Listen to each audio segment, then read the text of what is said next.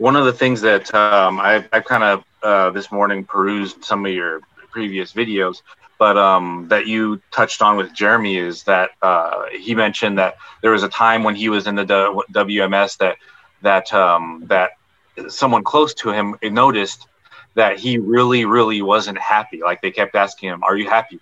Are you happy?" And I related to that quite a bit mm-hmm. because there there was a point in time where after all the uh, you know the effects of the love bombing faded, and you know I was a, a gospel worker, so to speak, that that that the member is really not happy and that literally the only reason you still you're, you're still there is that you think tomorrow the world's going to end tomorrow yeah. father's going to come back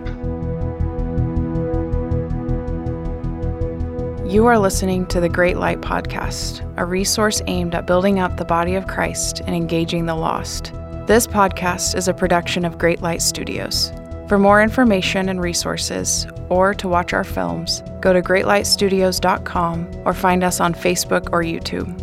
If you would like to support this program and the ministry of Great Light Studios, you can do so easily and securely through our website. There, you can also find both video and audio versions of the podcast. Hello, Brian. Thank you for uh, thank you for joining us today and and uh, being willing to share your story. No problem.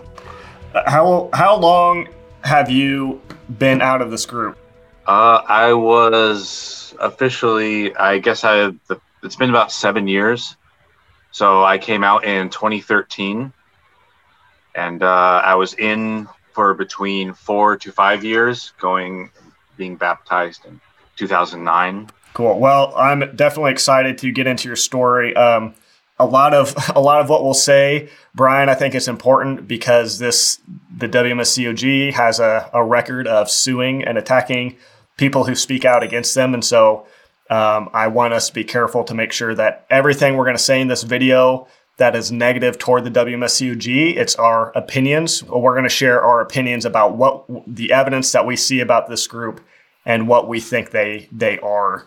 Um, so I'm saying that to to protect us both because, uh, as far as I know, they can't they can't attack us for sharing our opinions. So, Brian, why don't you just um, tell us about how you you first came to be in this group? What like kind of what was where were you at in life, and what what was it that drew you to this group in the first place? Well, the year was about 2009.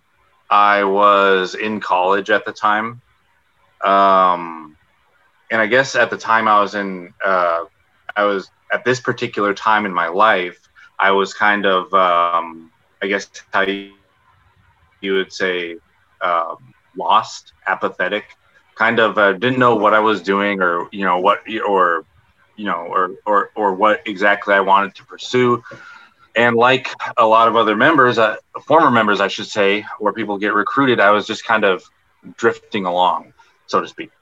Mm-hmm. Also, so it was at this time, um, 2009. I, uh, one particular day, I was just kind of. I remember I was at school in the library when uh, when what what was I unbeknownst to me at the time the missionary of the of that particular uh, Zion came and um, preached to me um, or not really preach, but you know how they do show a couple Bible right. verses and, and, you know draw them out of context and string their string their um, message together with it, and um, and so and from that time on for uh, about twice a week for the next month or two, I'd say I I met with um, uh, that individual and um, and um, studied with sarcastic quotation marks the the uh, the prophecies, so so to speak, and and really, I mean, at that time, reflecting on myself, I really knew nothing about nothing, and um, so so of course it was it was amazing at that time, and it was it was um, it was uh, it probably seemed really profound and and deep because you're saying you didn't really know have you didn't have a groundwork of what the Bible really taught at that point. Right. Yeah. Especially, especially what, yeah, what was, what's um, amazing about, was amazing is how they're able to, you know, it, it make something seem like a prophecy and tie it, tie it to things that actually happened. Um, like I'm sure you're familiar with their seal of God study and such and right. so forth, yep. where they talk about World War II and atom yep. But yeah, so I guess after a few weeks of, of studying, um, this would I got baptized. However, um, but and here's here's one thing that looking back on it should have and would have been a red flag had I known what I know now. Would have been the fact that when they when this when they introduced themselves to me, they said we are students of theology.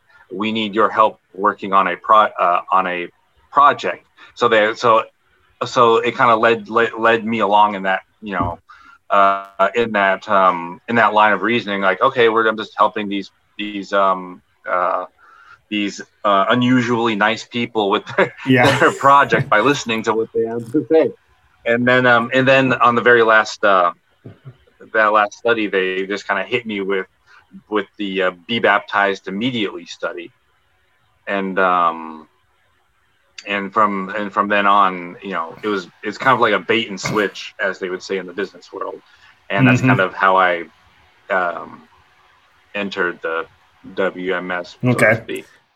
So it's it sounds like you maybe could uh, could say that you experienced some of the love the love bombing. I think is what um, I think Jeremy in the last interview we did called it. They they tend to really kind of over go over the top in kindness and um, and making you feel good about yourself and making you feel welcome. Do you? It sounds like maybe you're saying that was the experience, but um, so correct me if I'm wrong there. But also, do you feel like that? If that is the case, do you feel like you experienced that love bombing? And if so, do you feel like it changed over time? Do you feel like the the kindness and that attitude that you were shown initially, did that change as you were in the group longer? Oh, oh, well, for sure, definitely. Um, um, once I was in the group, I guess there was um, I, within the first like, um, you know, I'd say within the first like three to five months, uh, I couldn't keep all of the the um, the requirements like the Sabbath day and, and the third day worship uh, because you know I had school and work and other other obligations, and so that's when you know steadily the the love bombing or you know or I guess the the affectionate veneer that they show you initially, like um, sometimes they don't. It's all they have to do is uh, you know. Uh, stop that or or you know yep. or um, because in, in a way you've kind of become it's it's weird because um, I can't remember where I read this, but it's kind of like there's a um, it's kind of like it's kind of like you become addicted to this love bombing in a way. Interesting. It's um it's like it, it's something biochemical that happens and it's a very very intentional and um, direct form of manipulation that yeah. you know you, that if that someone love bombs you gives you something that basically releases endorphins in your brain all they have to do, do to get you to do what they want is to stop that for a time. And in, in, a, in a way you kind of become like a junkie on that. And it's like it, that's and, interesting yeah. it's like in, in i mean and then from just a like a superficial standpoint uh, the the uh, perspective becomes like here are these people who are always so nice always willing to bring you a cup of coffee and always say, "Oh, we, oh, we love you, brother and sister." Now all of a sudden they're they're pissed at me because I yeah. I missed a Sabbath. There must be really something wrong with me, yep. and that becomes yep. the the wow. internalized guilt there.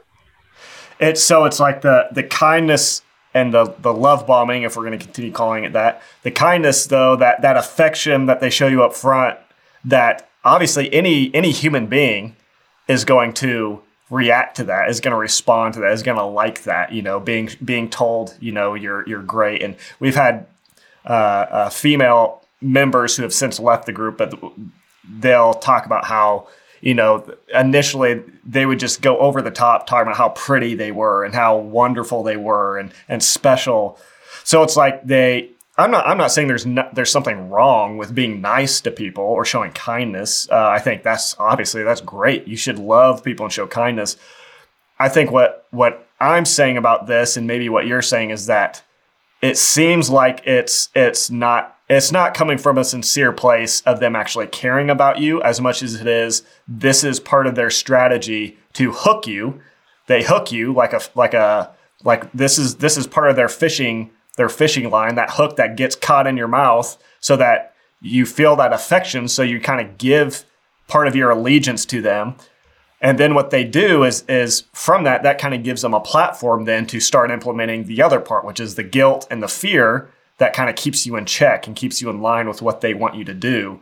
And, and, and they've kind of already laid this foundation of kindness, showing that affection so that then if you contradict them, if you go against the the fear and the guilt and the commands or or whatever it is that they try to put on you.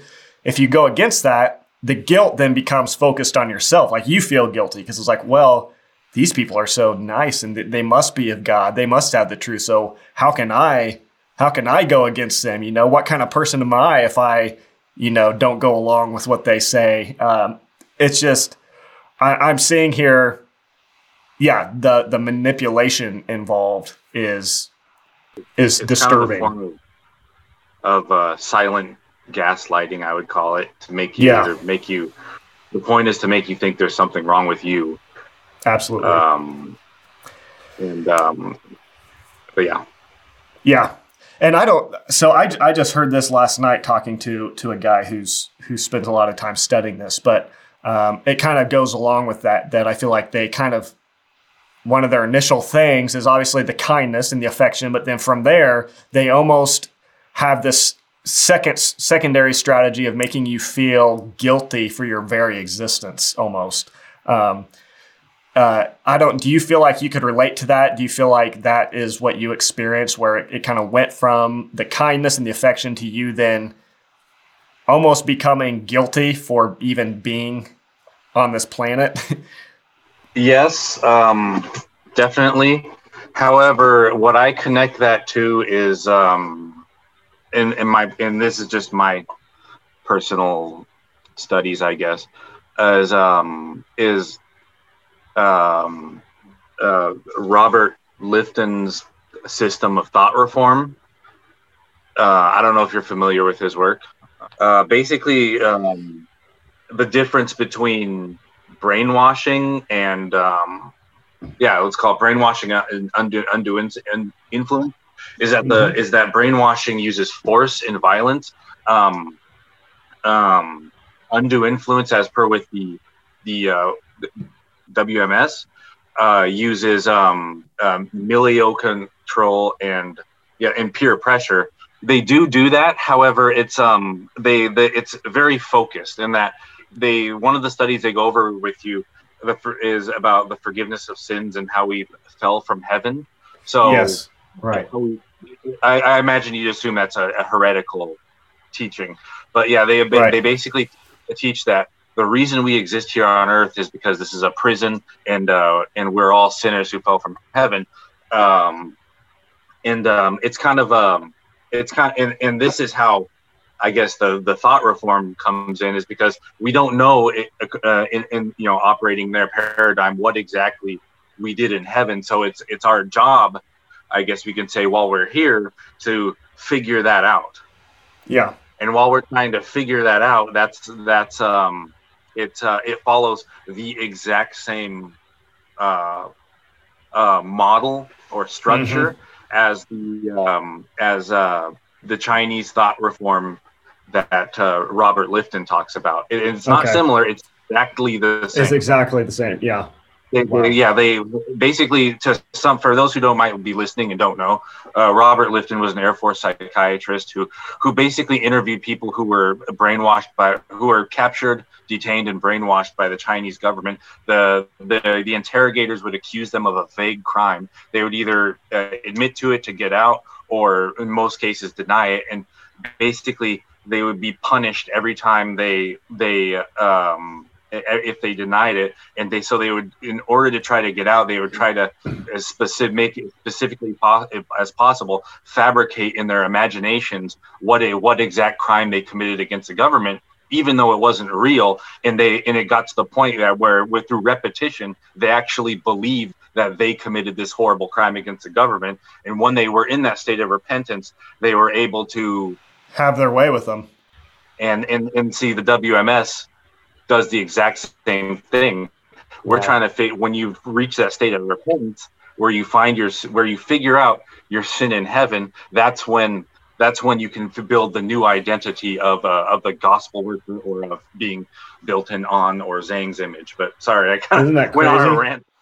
No, no, that's not a that's not a rant at all. That's incredibly helpful information, and and it it seems like it's it it reconfirms um, what I've heard in the past about how this this group, the organization, the actual foundation of it in South Korea, um, I, and, and I, I need to be more studied on this, but I think it has a lot of ties and, and roots in uh, military like thinking, and I um, and, and, that sounds so much like I mean it, that's exactly what if you go to the Marines, that's what they're going to do. They're going to break you down. They're going to get rid of your own your own sense of self your own uh, critical thinking and, and to get you to to become part of a group, you know. And, and so, but first they have to get rid of your, they have to kind of wash wash away your own self identity, your own uh, who you are. They got to get rid of that. They got to have like kind of a blank slate to work with, so that then they can make you into what they want you to be. And and that's how the that's how the military operates you know i mean i think that's that's what the marines are going to do if you join them they're going to they're going to kind of follow that same pattern and it's just interesting that that's that seems to be so clearly what's going on here um, i think it'd be worth maybe say say again what the name of that that guy is who um, who had that that thought and and maybe where people could um, and, and, we can link, we can put links to it in the description, but it might be helpful for people to, to be able to get access to what it is that you're talking about to read it for themselves. That's right. It's um, it's called the book is called Thought Reform and the Psychology of Totalism. I don't know if you can see it there. Yep, it's by Robert it. J. Robert J. Lifton, and um, and yeah, it's uh, it it really details very well uh, the process of of um, of like the parallels in that book are amazing and just how the personal identity is broken down through the accusation and then the person's personal fabrication of a crime they didn't commit. And then the new communist identity was essentially re- rebuilt wow and um and, uh, and it, yeah i couldn't recommend that book enough but and it doesn't it doesn't seem far off. It doesn't seem like a huge stretch to say that a religious movement that originated from a country like South Korea would be deeply rooted in that sort of philosophy and that sort of way of thinking. Yeah, that's that's exactly right because um, the the author spe- uh, not speculates, but basically his theory uh, on how this this type of um, deliberate influence got started, he said it was um, it's a combination of nationalism and the um, um, and um, uh, propaganda from the Russian Revolution and all uh, and that type of you know uh, deliberate influence. But also the key thing is filial piety, meaning which is um which is a uh, which is a huge cultural pillar in the in Far East countries. Filial piety meaning uh, unconditional uh, submission to parents or authority figures. So you can see, I mean, when when I explore the WMS a bit, where what basically what I what I figure out is that it ba- it's basically uh, um, traditional Korean animism with that wears a superficial uh, Christian veneer. Yeah. That um, with the Bible as the costume that they kind of wear over the top of that. Right, and and the thing is, uh, and uh, mixed with that filial piety, of the unconditional submission to a parent or a shaman or elder per se, and that would of course uh, be Zane. And yeah, wow. Well, I think that's that's very uh, helpful information that I hope the people listening. I, th- I think it will give a lot of people something to really think about. Um, I, I think with that, it is worth acknowledging some, something that I'm continually trying to figure out how to process in my own faith is when I talk about the WMSCOG, I don't want to make it out as if this group is the only the only group that has errors and flaws um, within Protestant Christianity. I think you can see. I think sometimes you see similar patterns. I wouldn't say it's as intense as what we're talking about here, but I think I, I want to be objective as I continue to talk about this group that I, I think, you know, I think it's not only a problem within the WMSCOG, but in a lot of religious groups as a whole. And I think um, me being a Christian, I want to own that I think within Western Christianity, I think uh, there have been large movements in a popular narrative that is based on fear. Uh, I think there's a lot, uh, there's a, there's been a lot large push and probably continues to be in many circles where where fear of hell is kind of the driving almost like the underlying foundation driving force of any gospel preaching and, and any message being taught and and so I just think it's worth acknowledging that there's there's similarities within these groups and I think I think it's it's worth recognizing that. And um, I continue to be a Christian. I don't think that that that by itself means that there is no truth within the Bible. My my view on that is that I think people people are messed up. I think people are weak and flawed, and I think people uh, don't always accurately represent the teachings of Jesus. And I think that that that manifests in ways like this. But um, I, I just I just wanted to acknowledge, and, and we'll probably continue to to talk about that in future videos. Just that there are similarities. The WMSCOG isn't the only group guilty of this sort of behavior, um, and I and I think that's as as Christian as a Christian and, and within the Christian community, I think this is an area where we need to figure out how do we not look like the WMSCOG? How do we not deal with these kind of issues, with issues of fear? And when we talk about sin and doctrines about sin and the sin of humanity, to not to not do it in such a way that we're no different than the way groups like the WMSCOG are doing it. Um, and so that's probably a topic for another day, but maybe just just saying that here to kind of begin that conversation is something I want to kind of continue to think about and, and acknowledge in, in videos as we go forward. So, well, um, I, I understand what you're saying with that. However, I would maybe disagree a little bit in that I may that perhaps I would say that within Protestant Christianity, perhaps there are some people, but I, I would that you know do that sort of thing. Um, but I would say the main difference is that is that that the the WMS when they do it, it is deliberate and premeditated. When mm. I, I, I think you could we could probably find you know a um, um, a, a a sect or a church or an isolated church that um, that might do something like that or have um, yep. a, a, leader that is that could that could possibly you know fit the profile for a cult leader but i would say that is not most of the time is not deliberate and just gets is just you know gets carried away or needs rebuke yeah. or something like that, yeah yeah absolutely i think that's it that's a good point westboro baptist westboro baptist church if you're familiar with them would probably be a good example of uh, of what I, I, would feel like would be. I mean, I think that group is every bit as da- dangerous and and off track as a WMSCOG, and they doctrinally, I think I would line up with many of their doctrinal statements and positions about theology in the Bible and what it teaches. But I think there you see, yeah, I think practically in the way they uh, behave and function, I think it, it out of the abundance of the heart, the mouth speaks. And so I think, yeah, you see that at the core of what they are, I think is just as dangerous, just as terrible um, as, as, what's going on with, with this organization, the WMSCOG. And so, but yeah, I, I think that's, yeah, you brought up a good point. Um, and are, are you familiar with Westboro? Uh, yeah, they're, uh, they're, they're like a, um, a very uh, fundamentalist Baptist uh, sect yeah. with like 80 members, and you have to be born into one of the initial families to be able to join. And um, and yeah, they're they are they are they're interesting. yes, that's, that's Yep, yep. Um, but all that to say, I just I think my my conviction is that I think my understanding of what Jesus taught is I I personally believe in hell. I believe in heaven. Um, I believe there's a lot of things about those realities that we don't understand, and, and I'm asking a lot of questions about those things right now and what the, what the details of what they are entail.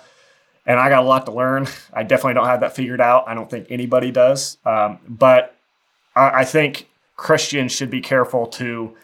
Um, and I think you're absolutely right that I, I, I think there is a distinction there. I think the WMSCOG as an organization is more intentional with the way they utilize the fear of hell and things like that. I don't think the members themselves are as guilty as being intentionally deceptive and, and trying to implement fear. I think they they sincerely believe it, but I think at the root of the organization, there's more intentionality about it. Um, but I, I think I think as Christians, we have to be careful that we don't begin to with with the way we're presenting the gospel and talking about Jesus and talking about who God is, that that fear of hell isn't like at the forefront because I see Jesus talking about fearful things and, and warnings, but I don't see that in the preaching of the apostles. You don't see really ever that I can think of in the book of Acts where the fear of hell is being presented as the reason why people should repent and believe. I think I think there's there's they speak of the coming judgment of Christ. So I think that would probably actually fit into that category. But I think overall, it's it's more about um, we should be drawn to Christianity primarily not because of fear, but because of it's just a better. My conviction is a better way because I think Jesus has a lot to offer, and and peace and joy and freedom. Um, so, I would contend that you should be drawn to any worldview because it because you find truth in it, not necessarily because, because you of, think it's gonna you know because you're going to the consequences. The world's going to yes. end. Yeah, right, right. And so it's a problem when a group like the WMSCOG so strongly relies on f- these fear tactics. Again, this is opinions. This is this is the way we see from the evidence. This is my opinion of how they operate. It seems like they utilize and use fear to manipulate members into kind of falling into line with what they want them to do and to be. Absolutely, yeah. I mean, one of the things that um, I, I kind of uh, this morning perused some of your previous videos, but um, that you touched on with Jeremy is that uh, he mentioned that there was a time when he was in the WMS that that um, that someone close to him noticed that he really, really wasn't happy. Like they kept asking him, "Are you happy? Are you happy?" And I related to that quite a bit hmm. because there there was a point in time where after all the you know the effects of the love bombing faded and you know I was a, a gospel worker so to speak that that that the member is really not happy and that literally the only reason you still you're, you're still there is that you think tomorrow the world's going to end tomorrow yeah. father is going to come back so right. to speak and um yes.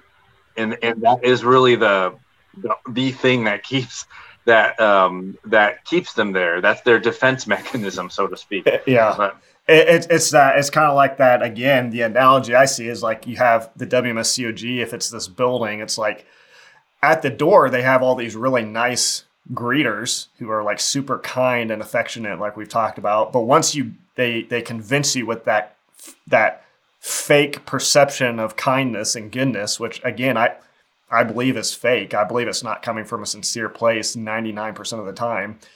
Once they get you in those doors, they shut them and lock them. And I think the doors and the locks in the WMSCOG are the fear of hell. It's like the fear that Father's coming, the world's going to end. It's like those, those are the locks that like you can't, they're the mental locks in your mind that like you just, you don't have the key to open those doors up because you don't members don't know what to do with that fear. Like okay you got this person telling you any day this korean god is going to show up and obliterate the world. And if you're not on his side and haven't fallen in line you're going to be tormented forever and ever. And, and like yeah that's going to that's going to that's a good way to keep people inside a inside a door. Yeah definitely. That's uh yeah that's what kept me there as long as long as i lasted but yeah. Well, you mentioned something actually about Jeremy's interview that kind of leads me to the next question that I wanted to ask, um, and that's just about how how did this group and being involved in it how did it impact you as a person and did it change do you feel like it changed who you were as a person uh, and was the change for better or for worse um um, I would say, I would say probably a bit of both. Um, ever since I guess one the to say the, the positive aspect of me coming out, I, I wouldn't say that anything positive is from the group itself, but that's just my opinion. But one of the positive side effects, I guess you could say, is that it really, really the whole experience overall really taught me the value of critical thinking.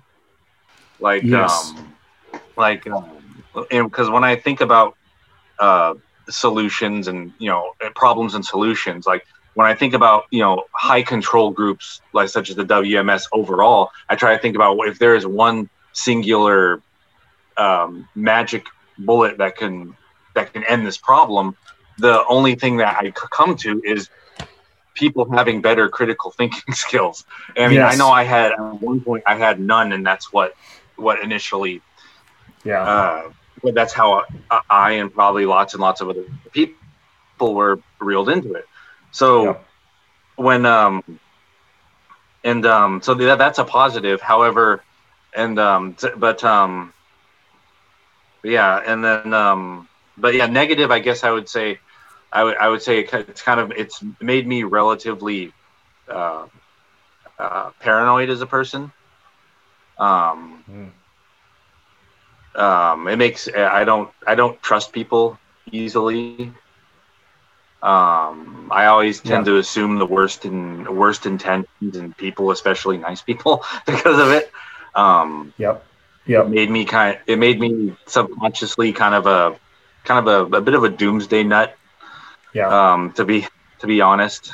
Uh, yeah. yeah. So, I mean, I could elaborate on that, but, but that's interesting. Yeah. No, that's that's a lot of that is very similar to what Jeremy just shared um, in in that interview we just did. Just the the trust trust issues I think that it developed and and it's yeah I mean because really it's it's it's a traumatic type of experience when you're what's happening is you have people in your position who you know like you, you're telling us about where you were at in life. You, you didn't really have a super clear purpose or vision for your life. And these people seemingly gave you that.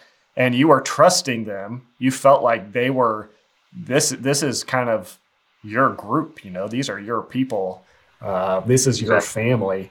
And then to realize that it, the betrayal, the the deception that you the manipulation, you start to realize it, it I, I just think it is. It's it's abusive. It's emotional abuse, and it's um, it's understandable why you would have those struggles and why people coming out would be so have, find it such a challenge to trust and and I feel like like that that kind of makes my my position a little bit difficult at times because you know even you know I, I've always wondered that like how what how am I being perceived by former members who are coming on here, and I'm this I'm this other religious guy who has just another version of faith, and you guys just came out of this. Um, you know, you just came out of this group who was really nice and kind, and so um, that's always interesting. I don't really have any further thoughts. I just it's just something I wonder about and want to learn how to to not be fake in my kindness and and just to um, yeah, I don't know. I, I, think there's a lot of, of healing that needs to happen in a lot of you guys. And um, I just hope I can learn how to, to help that and to help help you guys realize that they're you know, learn to to know that I, I believe there are, which I think you already know, but there's people out there who I think have a real relationship with a real God who has real love and produces produces a sincere goodness inside of people.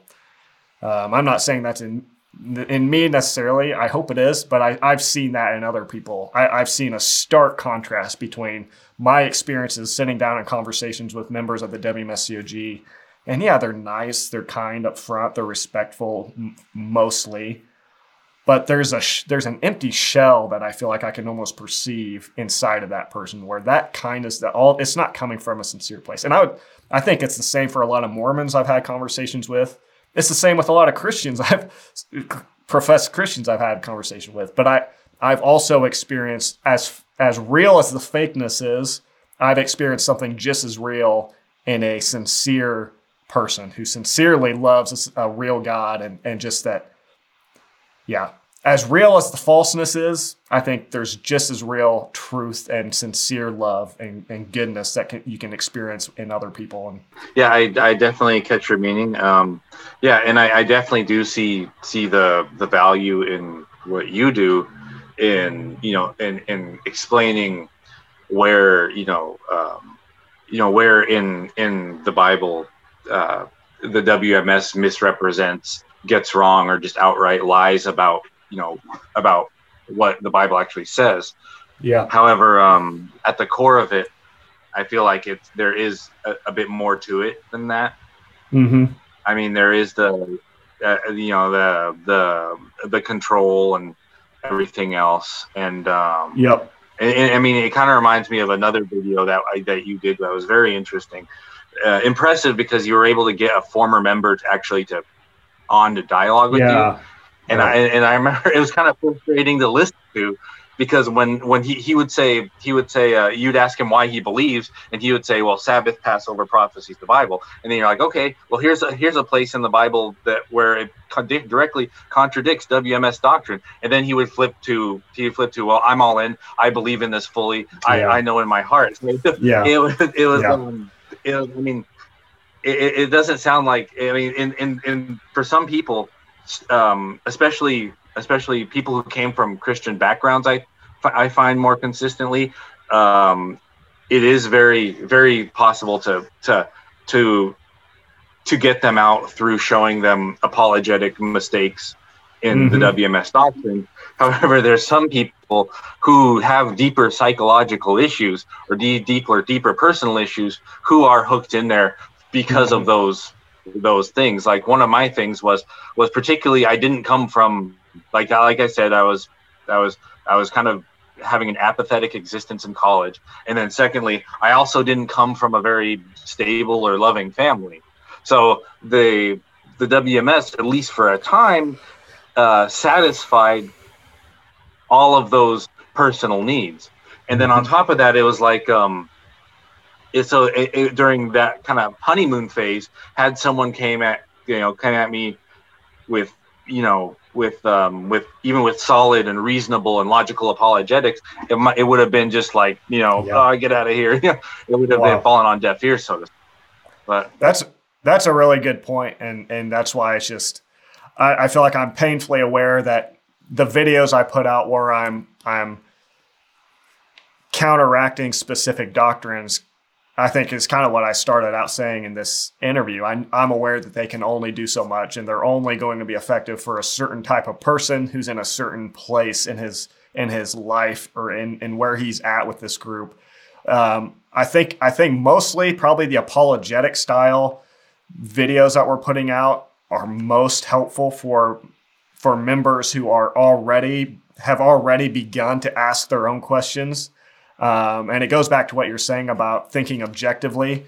Um, if, if you're not, if you haven't realized, if you haven't come to a place within yourself that you've realized, I need to doubt what I believe and my own perceptions because everybody around me in the world thinks they've got the answers. They think they know what's true. And so who am I to think I have got what is true? So to come to that place where you start to think objectively about why do I believe this? Is there really good basis for this? and I think unless members have, uh, have come, at least even begun to step into that way of thinking, probably most of the apologetic style videos we're doing are just going to bounce right off. And it's going to be, yeah, that, that conversation you brought up, that live stream we did, I, I can't remember what his name was, but that was, yeah, that's kind of the frustration that you get into because you can present all the evidence in the world. You can show, you can show clearly that this group, what it is. I mean, you can show clearly from the Bible that I, I mean, I, I'm, I'm, I'm continually uh, like appalled by the arguments, the biblical arguments used for Mother God, and and the few handful of verses they use, and just how terribly interpreted those scriptures are. But but it shows me when a member is convinced that these verses, like Genesis Genesis one or Revelation, when they believe that those verses actually are trying to communicate that there's a mother God, a female God, that tells me that they're not yet in an objective place of thinking. They haven't stopped to think, okay, is that really what the writer here was trying to convey? Can I really extrapolate that from this one little verse? Um, and you saw that in that conversation in that live stream that you know you can you can present the best arguments, but unless that person is in a place where they're willing to begin to ask honest questions, um, it, it's not really going to be effective. Right. I mean, yeah, and I think another uh, yeah important thing to bring up at this moment is that along with what you're talking about is that it's for this reason specifically to create this effect that you know you've experienced uh, in interacting with former members is that is that they specifically is the information control aspect they and i'm sure other people have said this or have told you this but they but specifically is to not even read the Bible, just read the snippets of verses they give you, um, yeah. study their sermons and, and, read their read their their books basically. And because it's basically when you because like in my personal experience when I came out, I was I like it, it's it's weird because when you come when I came out to an extent, I still believed in it. I still believed in it, but I thought I was doomed per se.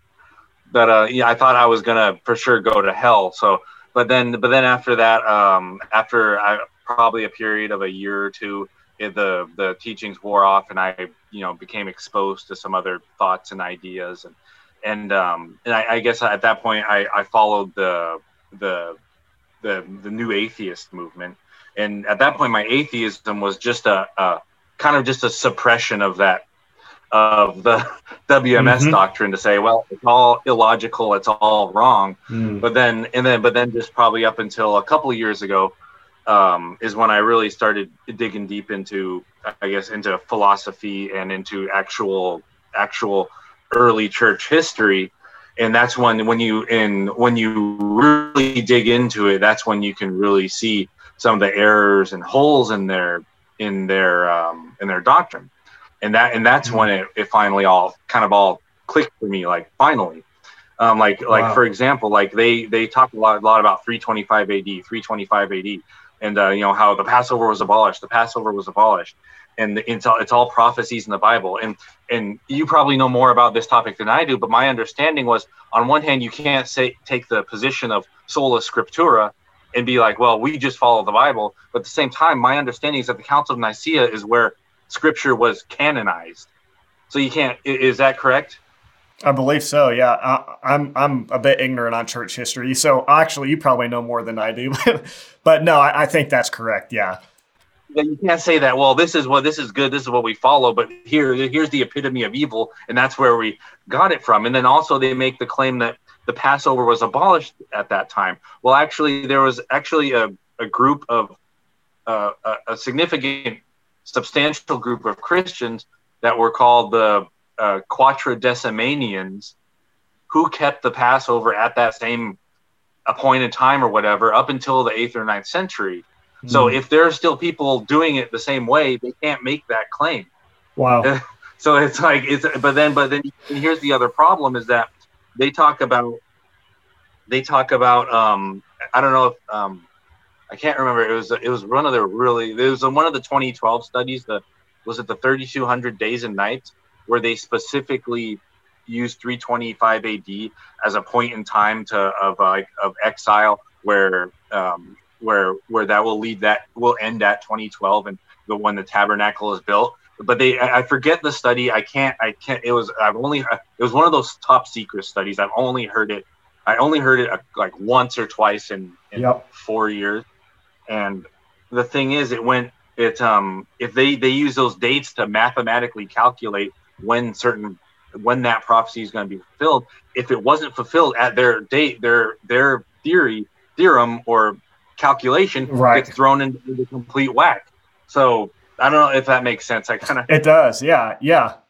Well, yeah. There's there's definitely a lot in that, and I think one one aspect is just the the failed prophecy, which which calls into question the entire foundation of their their uh, belief system, um, especially meaning it came from the teaching of Ahn Sahng-hong himself. And, and that's something, don't take my word for it. Just go do the research and see what did Ahn Sahng-hong teach about these. And, and he certainly did have specific dates of prophecy, into the world prophecies that didn't happen. That's very problematic. But I think more than that, what I get from what you just said is, is just that the history, the actual his, history, when you look at it yourself, when you examine it, not through the lens that they put in front of your face.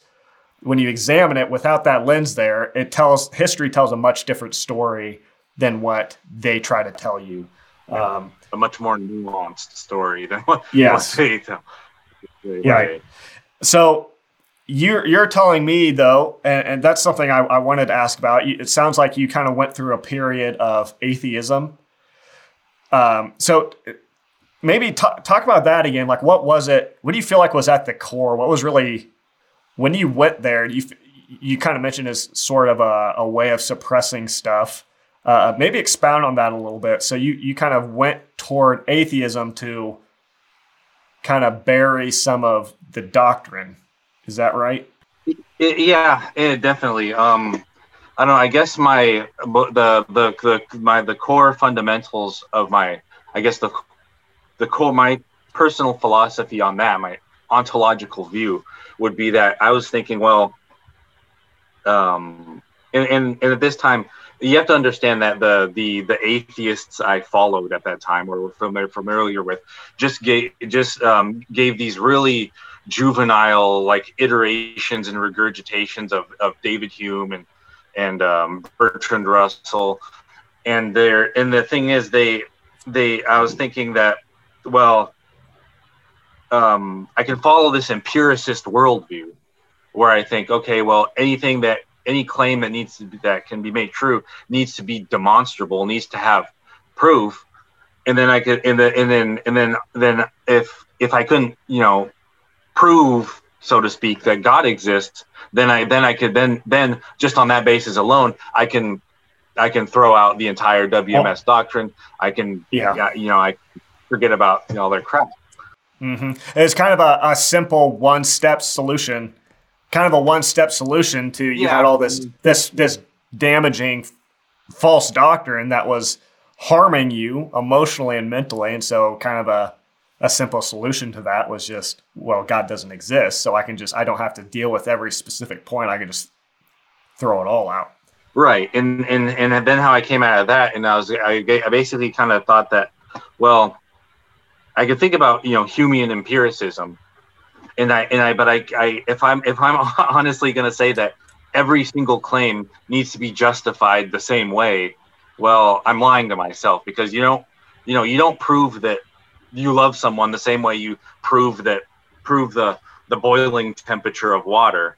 So in the same yeah. way, it's kind of like um, after I've come to the my way out of that was was uh, I guess I started with uh, uh, Kantian trans- transcendentalism, and then I, I, got into Aristotle, and then I basically basically um, I guess I came to believe in God not through through scripture, but basically through um, certain transcendental truths that certain things can be real, but at the same time be immaterial. Because if I'm mm. going to demand, because what the what the materialist, um, empiricist, atheist worldview um, uh, boils down to is just uh, is is uh is um that everything has to be proven the same way. Proven exactly. Not not proven the same way. It's not. And um, but if you if you go on that premise, then your entire then the world your worldview becomes just a contradictory because yeah. because um because under that worldview, time and space cannot exist. Hmm. Because um because because that's because that's pure a priori if if uh, if that makes sense. Yeah, uh, man, that's that's good stuff, and I think. It, one one unfortunate thing I think that's happening with a lot of people impacted by this group, one and one of the things I want to continue figuring out how in these videos and what we're doing to help this problem that I'm seeing is this this group is coming coming to people with this perception that they are the Bible. They represent God and the Bible. And then they're chewing them up and spitting them out. And then they're leaving people with just this complete inability to think about God or the Bible without associating it with all these terrible, terrible things. And and that is one of the most frustrating things for somebody like me who I, I look at the Bible and my thoughts about who God is and and I'm seeing this entirely different picture than what the WMSCOG has painted, but they're using it's like in my mind, it's like they're using our book and they're they're they're it's just it just seems so unfair and so frustrating. And I think it's just a problem that I, I want to and other believers need to continue to learn how to how to help members who have been damaged by this group see that what their experiences were what their thoughts are right now about the Bible and about God are not accurate depictions of what the Bible actually teaches. It's like if I have stomach flu and and I, you know, years ago I had stomach flu and I ate chili and ended up this is kind of disturbing and gross, but I threw threw it all up. And ever since then, I can't look at chili the same way because of that experience. Like it, I associate chili with throwing up, but that's not really fair to chili. Like chili has nothing to do with throwing up. It was this this bug that was inside of my stomach, this other issue, and it just so happened that that chili got unfairly thrown into the mix. And so so I think people need I think people impacted by this group in any way, you have to learn to disassociate the Bible and thoughts about God from this group because plain and simple, this group does not it, it, it its teachings about what Jesus, who Jesus is, about what he taught, are so far removed from what the reality of what he of who he is and who he taught that there's just there's really no Jesus is unrecognizable within the WMSCOG. The God of the WMSCOG is just so far removed from what the God of the Bible is that there's really no there's no connection there. And I would just hope that people would think objectively about that as they as it sounds like you have, as you transition out of this group, um, to think about that, to realize that. Uh, it, I'll say this one last thing that I think is a helpful analogy for me. It's it's kind of like a lot like lottery. If you think about the lottery, if you think about faith in God being like a lottery ticket, the the fact that there's fake lottery tickets out there, people might get a fake lottery ticket and they might have all these experiences with it. They might have that fake lottery ticket might might provoke actual real experiences of, of joy and like elation and excitement and and all these things. But when you find out it's fake it could like you might then just throw out the whole lottery as a whole and say well it's all just a sham. It's all just junk. But the fact that there's fake lottery tickets doesn't change the fact that there's a real lottery ticket out there where those experiences are actually based in reality they're based in something that's real and true and so if you've if you've been somebody who's experienced the pain of of having a fake lottery ticket. Don't don't throw out the whole lottery system based on that. And and now people are going to accuse me of like promoting gambling and and all that, which is that's not the point. Obviously, it's kind of a bad analogy, but I think it, hopefully it helps in some way. So, well, um, so, something else you said that uh, before before we end, I want to get into is just um, you talked about evidence and and so maybe tell me like what what was it in your journey in searching this out? You kind of went went into atheism. What would you say is kind of like what's some of the major evidences that now have you in a place of faith in God? And, and I guess for clarity's sake, like your faith, do you do you hold to Protestant Christianity? Um, what what's your what's your views at this point of God?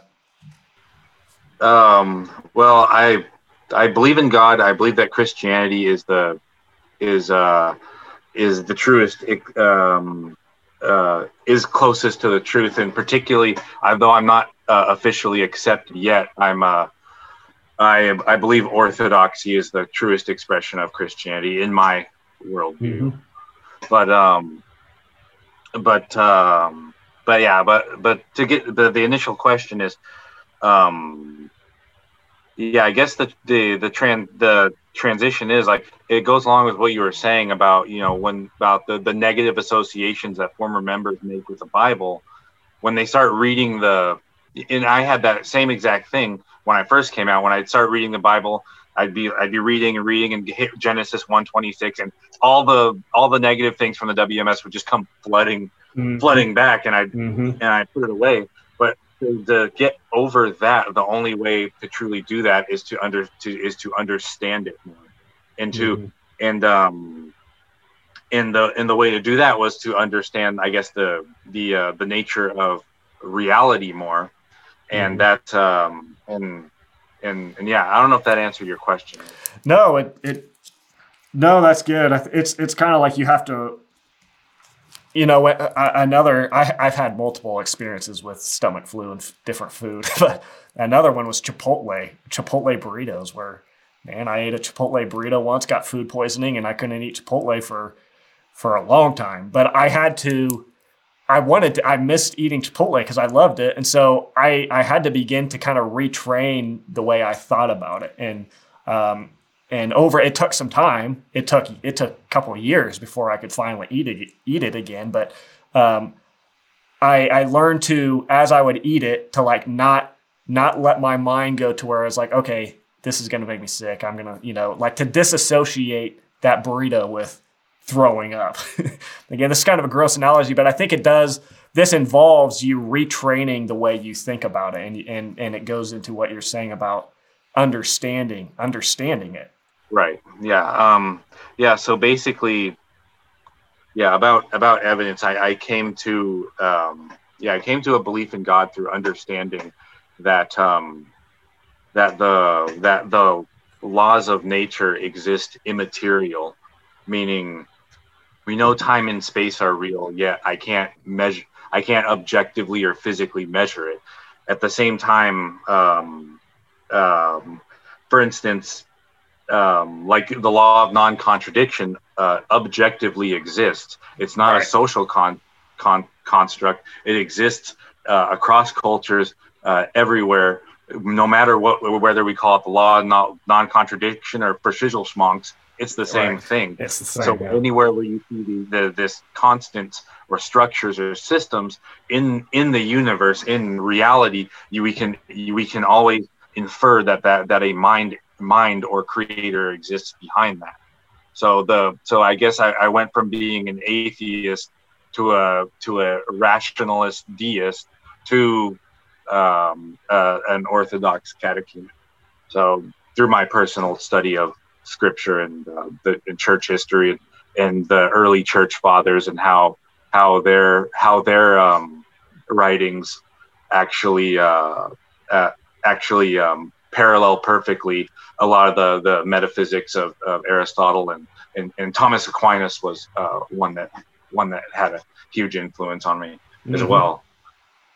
So you've done you've done yeah, your study. That, if that answers your question, I kind of got lost. No, that no that that absolutely does. And man, I, I love, I, I'm, I've got so much of that stuff inside me that I'm just kind of dying to make entire videos devoted to that kind of subject because, um, as I, I, say this, I've said this multiple times, I think, in different videos, but like I'm somebody, I, I have a analytical mind where I just kind of, I have a hard time, I have a hard time trusting thing. I think I probably the older I get, the more difficult it is to trust the things I've always believed. So being somebody who was raised as a Christian, as I be as I especially being involved in this sort of work, it's easy to begin to look at around the world and see so many different groups and people who are so convinced that they have the truth that I begin that that has increasingly made me look inward and see why why am I convinced that I'm not just one of them? Why am I convinced that I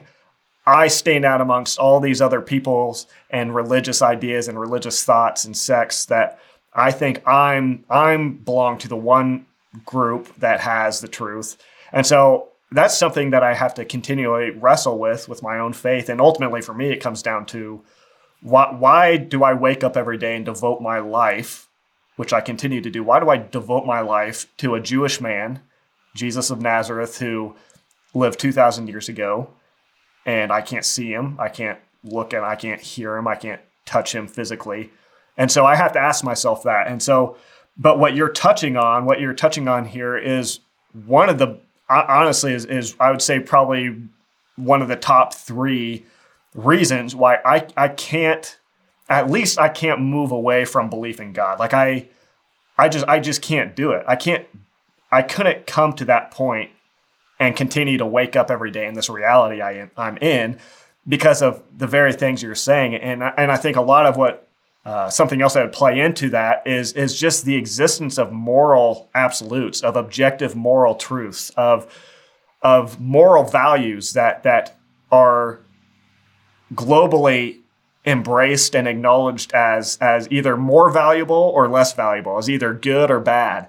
And me as a husband and a father, again, as somebody who has to think objectively and, and I can't help but be analytical, I have to ask, why am I being faithful? Why be faithful to this one woman? Why why attempt to be a good father? Like, yes, there's there's maybe social benefits to them, but is there anything more than that? Is faithfulness to my wife is that even something that exists, or is it just this man-made social construct that ultimately has no no ultimate value or meaning or truth to it? It's just this idea that you can either choose to live by or not, and there's no ultimate difference between the two.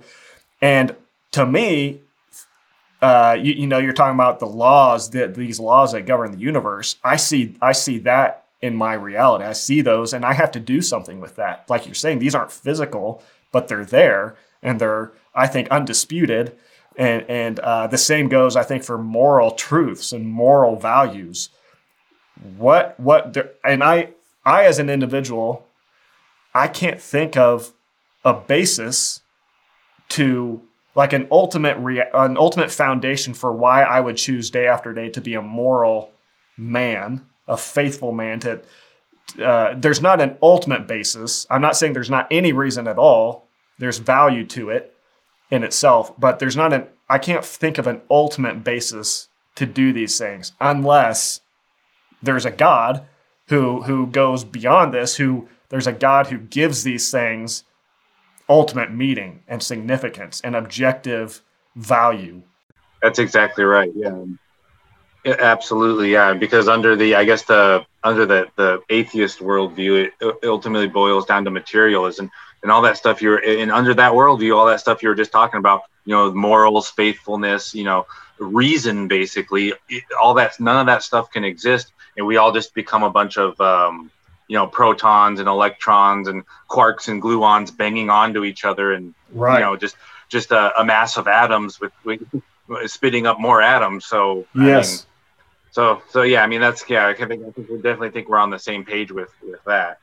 Yeah yeah.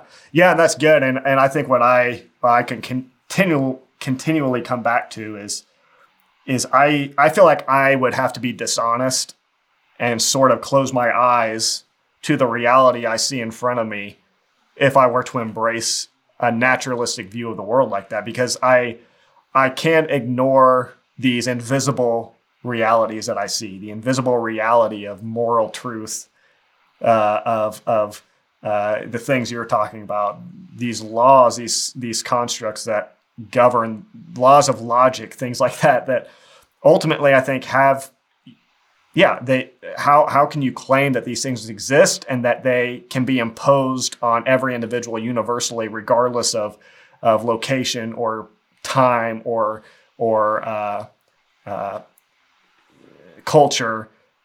How can you claim that they exist and that they should be imposed universally without saying that there's there's they exist and they're they're they're universal, they're objective, and there's something that's giving them that that sort of value. So I guess with with that being said, I guess the question that I I have for you that maybe we can we can kind of um, begin to wrap this up is why why do you think people should at least people leaving this group should at least continue to consider the idea of God? And, and maybe like what would be some encouragement or some thoughts that you would give to maybe push people to not just not just immediately throw it out and you know embrace something like atheism? Because I, I think a lot of people just probably do that as sort of a knee-jerk almost response to the experience of this group. Um, so do you have any thoughts that you would want to give people in that regard well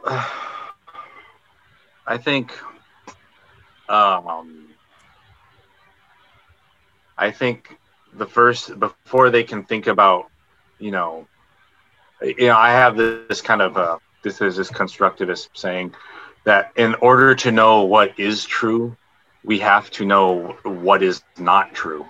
You know, so in the same way, um, the I mean, I guess the ultimate objective of of of pursuing these things, be it whatever your religion is or or this or that, is to is to is to get to truth. It, you know, I don't they believe that somebody could be a Christian and not care about what's true and what's what's not true. However, this um, so I mean, if someone were to just come out of just come out of the WMS, I would I would encourage them. I mean, it's gonna for in most cases, it's gonna be a long journey, uh, as it was for me, like seven years ago. Um, I would, I would si- simply tell them um, to seek truth for them for themselves, not not the WMS truth, but mm-hmm. but any any and all information. Understand have them understand what is it what does it mean to scrutinize something question everything if something is true it will stand to scrutiny and so if if they so since they just came out of the WMS, obviously they have this bad experience. They might have some kind of trauma or PTSD or whatnot. I would simply encourage them to, to honestly go back into the WMS studies not go not physically go there but into their books into the into the into the into the into the bible and whatnot. But this but but this, but only this time don't simply do it under the lens of critical mm-hmm. thinking. Meaning uh, look at other um, um, uh, academic sources on scripture. If if they say if uh, like um, if if if you if they remember if the WMS said this represents this in scripture, get a Hebrew and Greek lexicon and look it up yourself. I mean, the, yeah. my thing would be to dig into it. Like um like one of the things that came to mind is one of their studies is the um, is is God who came from the east or something, mm. uh, and that's where they pinpoint Korea as the place where where Jesus would come back from a second time and um, and one of the scriptures they showed in Isaiah was, uh, yeah, was from from the ends of the earth. And in the and in the original Greek, the word at ends of the earth was was I believe karetz, if I'm probably butchering that, butchering that, but that doesn't mean a lo- that doesn't mean a location. It actually means a time, meaning the end of the world is when the second is when the se- second coming of Christ will come. Not so so long, so not in 1948 or whatever they're yeah. trying to say and um, but and that's just one example. However, yeah, I would just encourage them to for for before they do anything, before they adopt any worldview, you know, um, I don't, I wouldn't want them to follow me or follow what some person says. I would encourage them to become a to become a thinker above all else, become an independent, rational thinker, and then in that pursuit of truth, I believe they'll they'll find what's true. That's good. Yeah, that that makes me think of uh, Proverbs eighteen seventeen, where it says, "In a lawsuit, the first to speak seems right until someone comes forward and cross examines." And so, of course, if you're reading these passages like Genesis one and Revelation twenty two, and you don't have any other prior experience with the Bible, prior thoughts or understanding of what these say, and you you you're just hearing this one side of the story. You're just hearing the WMSCOG perspective and interpretation of these things. Well, of course, that's going to seem right. if, if you're not willing to listen to other interpretations, but go and, and listen to other other views of it. Look look into the actual language. Look question the the the way that they're utilizing words like Elohim and, and, is it really trying to to say what the WMSCOG says it says? Even even just the go look at like the old Jewish uh, rabbinical if that's the right word thought about about places like Genesis. Ask the question why why haven't the Jews and and um, wh- why has Israel and, and, and, the rabbis and, and the teachings that, that have come forth from them never never landed on a concept of there being two separate gods.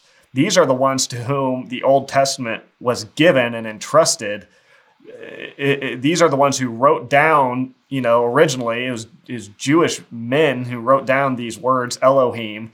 Why, why was it that they never reached the conclusion that there was both a mother and a father. Um, yeah, and so just look, yeah, hear hear the other side of the story, because if you don't, of course, of course, what they're saying is going to seem right. Yeah, and they should also ask themselves why exactly does the WMS analogize uh, um, outside information to spiritual poison? Right. That's and that, you know, and and um, and um, and yeah, and let me clarify something I said. I didn't mean that they should physically go back to the WMS. I yeah. meant they should e- examine what. At least I didn't want. no, I, I, I, I understood that was what you're saying, but, but yeah, probably good to clarify. Yeah, no, no. I think I, it's just critical thinking. Think critically. Ask ask questions.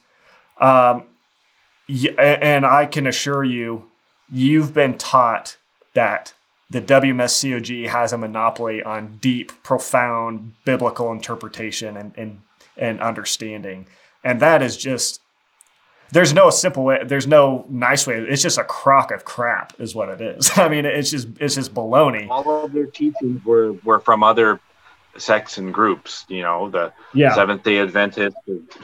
There are, I, I believe, 100% better ways of interpreting these passages like Genesis 1, like Revelation, and, and like the prophecies, the supposed prophecies of Ahn Sahng-hong, if you really dig into these things and think objectively, step outside, take take these glasses off that the WMSCOG has by fear of manipulation forced you to wear whenever you look at the Bible.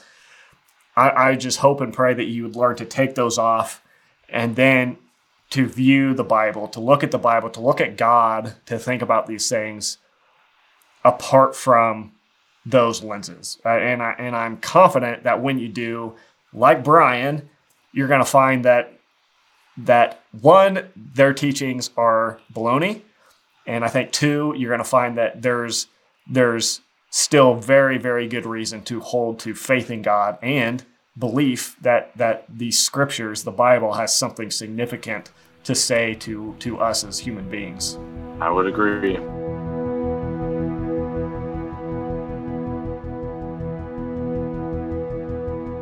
You have been listening to the Great Light Podcast.